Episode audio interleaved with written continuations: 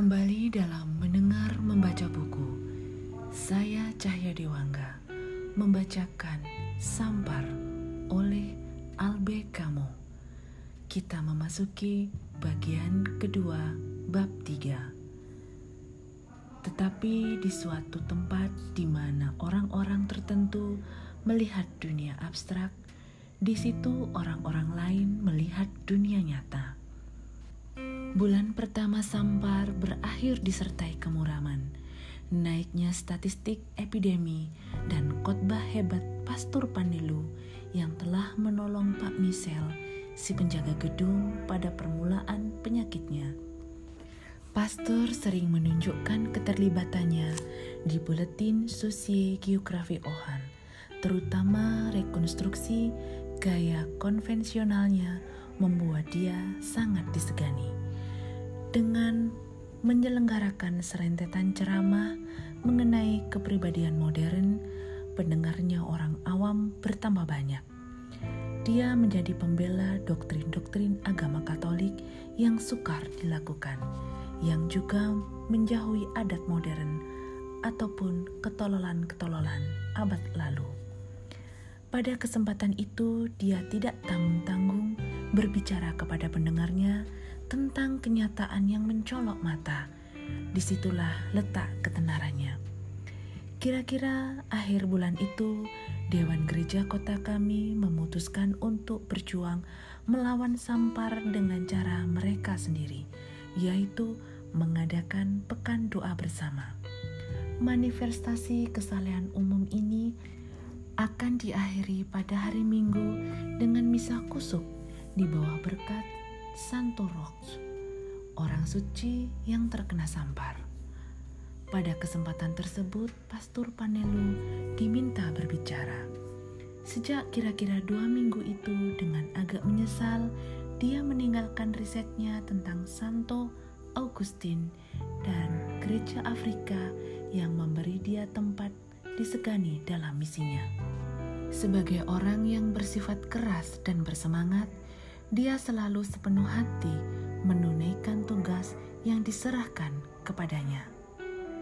Di kota, lama sebelum khotbah itu dilangsungkan, penduduk telah membicarakannya.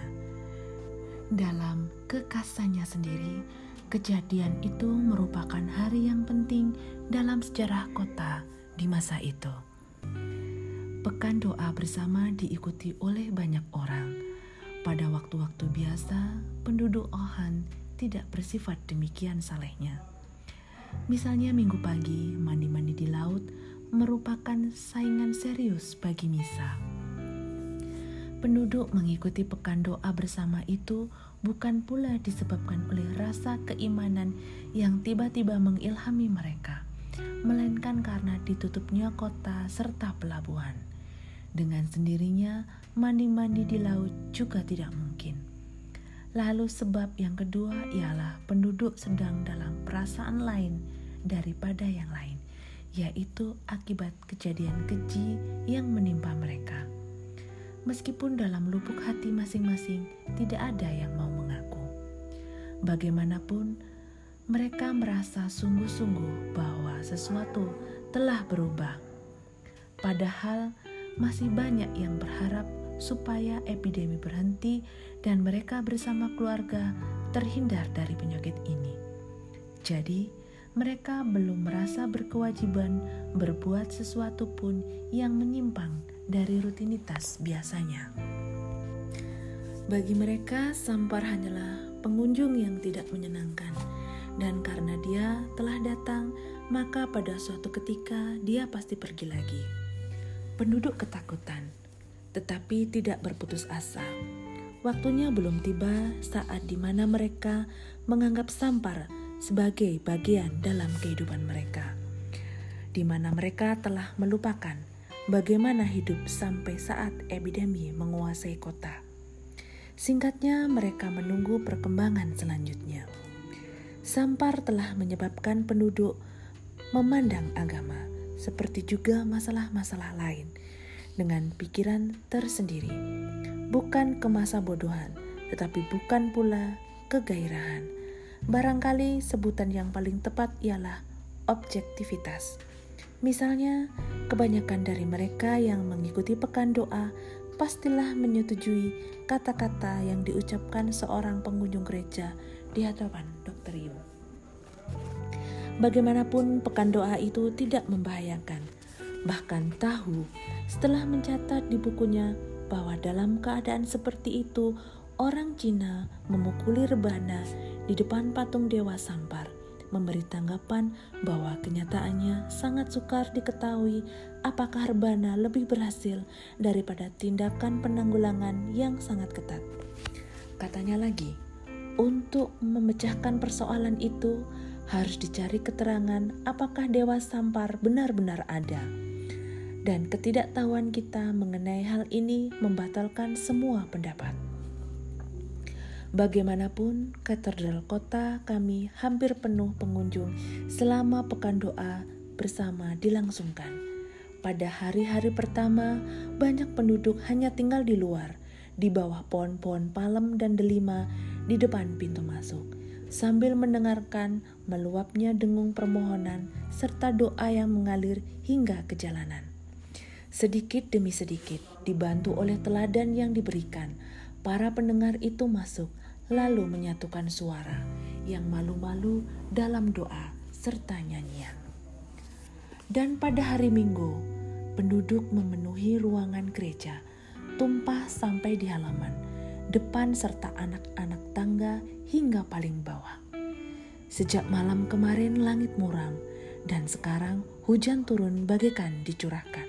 Mereka yang berada di luar membuka payung, bau dupa dan kain basah mengawang di dalam katedral ketika Pastor Paneloux naik mimbar. Sosok badannya sedang tetapi kokoh ketika dia bersandar dan tangannya yang gemuk memegang erat pinggiran mimbar kayu yang kelihatan hanyalah satu bentuk tebal hitam. Di bagian atas tampak dua pipi merona sangat merah di bawah kaca mata logam. Suaranya keras bersemangat dan melayang jauh. Dia menyerang hadirin dengan suara hebat memukul. Saudara-saudaraku, bencana mencengkeram kota kita karena memang sepantasnya lah Anda sekalian mendapatkan kemalangan itu. Reaksi kekagetan dan kegelisahan hadirin merayap dari ruang gereja hingga halaman. Menurut nalar, kelanjutan kalimat kedengarannya tidak cocok dengan pembukaan yang dramatik itu. Tapi lanjutan khotbah membuat hadirin mengerti bahwa melalui rencana pidato yang ulung, pastor memberikan inti bicaranya hari itu bagaikan satu pukulan yang utuh. Segera setelah kalimat itu, dia memang menyitir bagian dari Eksodus yang menceritakan epidemi sampar di Mesir. Pertama-tama bencana itu muncul dalam sejarah ialah untuk menyerang musuh-musuh Tuhan. Firaun memerangi takdir yang kuasa. Kemudian penyakit sampar membuat dia bertekuk lutut. Sejak permulaan sejarah dunia, bencana Tuhan mengalahkan orang-orang angkuh dan buta terhadap ajarannya. Renungkanlah baik-baik itu dan berlututlah kalian. Hujan semakin deras di luar.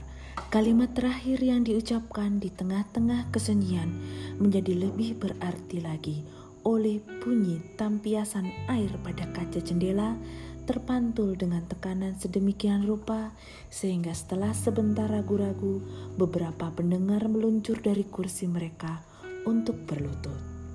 Beberapa lainnya mengira harus meniru teladan itu, sehingga sebelah menyebelah tanpa suara lain kecuali krengket-krengket beberapa kursi. Semua hadirin tampak berlutut. Lalu Pastor Paneloux menegakkan diri, bernafas dalam-dalam, melanjutkan dalam nada suara semakin kuat. Kalau hari ini penyakit sampar memilih Anda, itu berarti bahwa saat merenung telah tiba.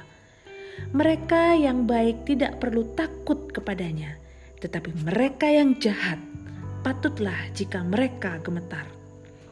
Dalam keluasan lumbung alam semesta, Alu bencana yang tak kenal damai memukul gandum manusia sampai butir terpisah dari jerami. Jerami tentu akan lebih banyak daripada butir, lebih banyak yang dipanggil daripada yang dipilih. Meskipun kemalangan ini tidak dikehendaki Tuhan. Sudah terlalu lama dunia ini bekerja sama dengan kejahatan. Sudah terlalu lama dunia mempercayakan diri kepada rahmat Tuhan. Kebanyakan Anda berpikir bahwa cukup dengan penyesalan maka hilanglah segala larangan. Dan untuk menyesali, semua orang merasa kuat.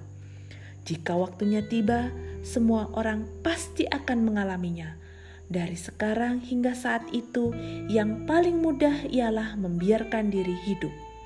Rahmat Tuhan akan mengerjakan lain-lainnya. Ternyata sikap itu tidak dapat berlangsung terus-menerus. Tuhan yang selama ini penuh dengan kasih sayang kepada manusia kota ini menjadi bosan menunggu.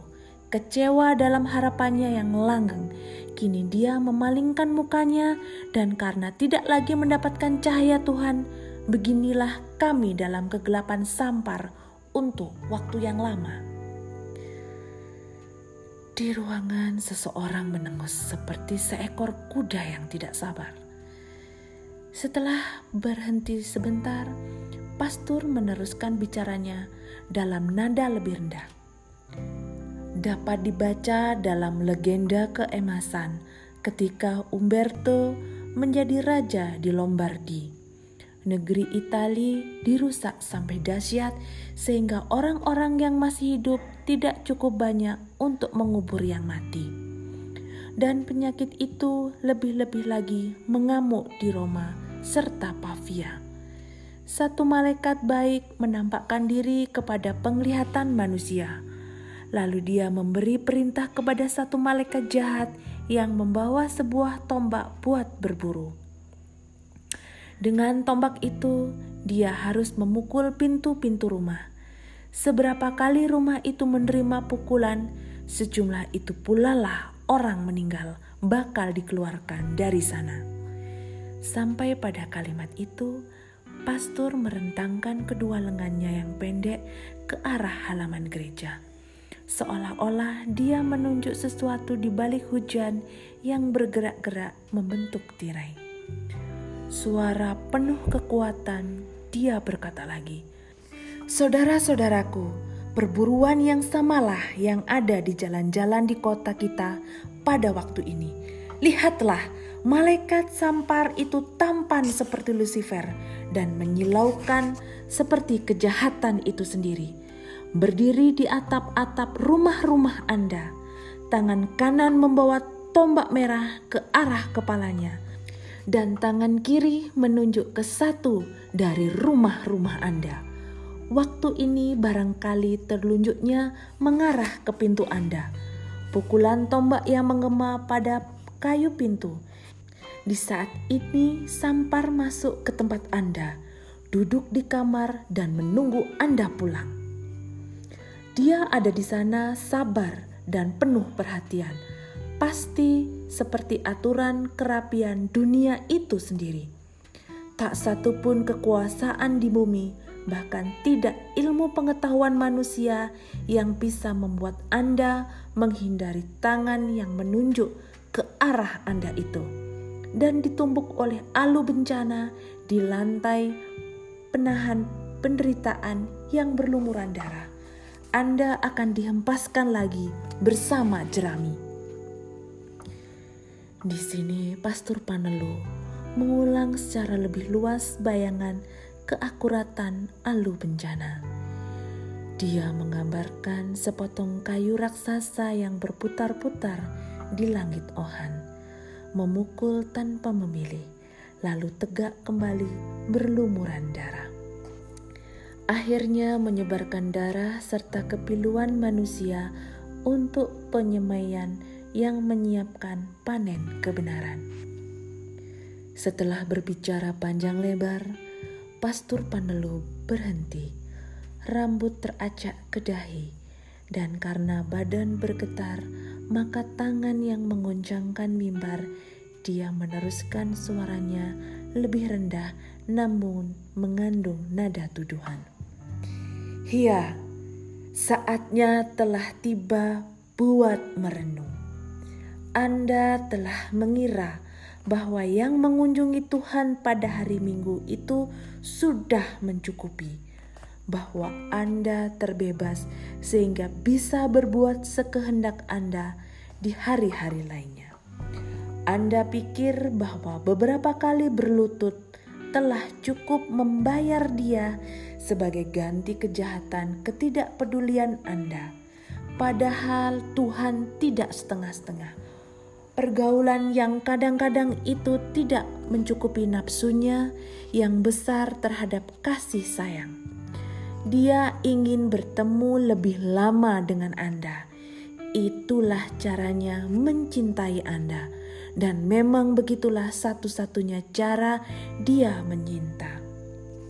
Dia telah membiarkan alu bencana mengunjungi Anda, seperti juga telah membiarkan benda itu mengunjungi kota-kota yang berdosa sejak manusia mempunyai sejarah. Sekarang Anda mengetahui apa itu dosa, seperti yang diketahui Kain dan anak-anaknya di masa sebelum air bah, mereka dari Sodom dan Gomora, Firaun dan Job, juga semua orang yang terkutuk.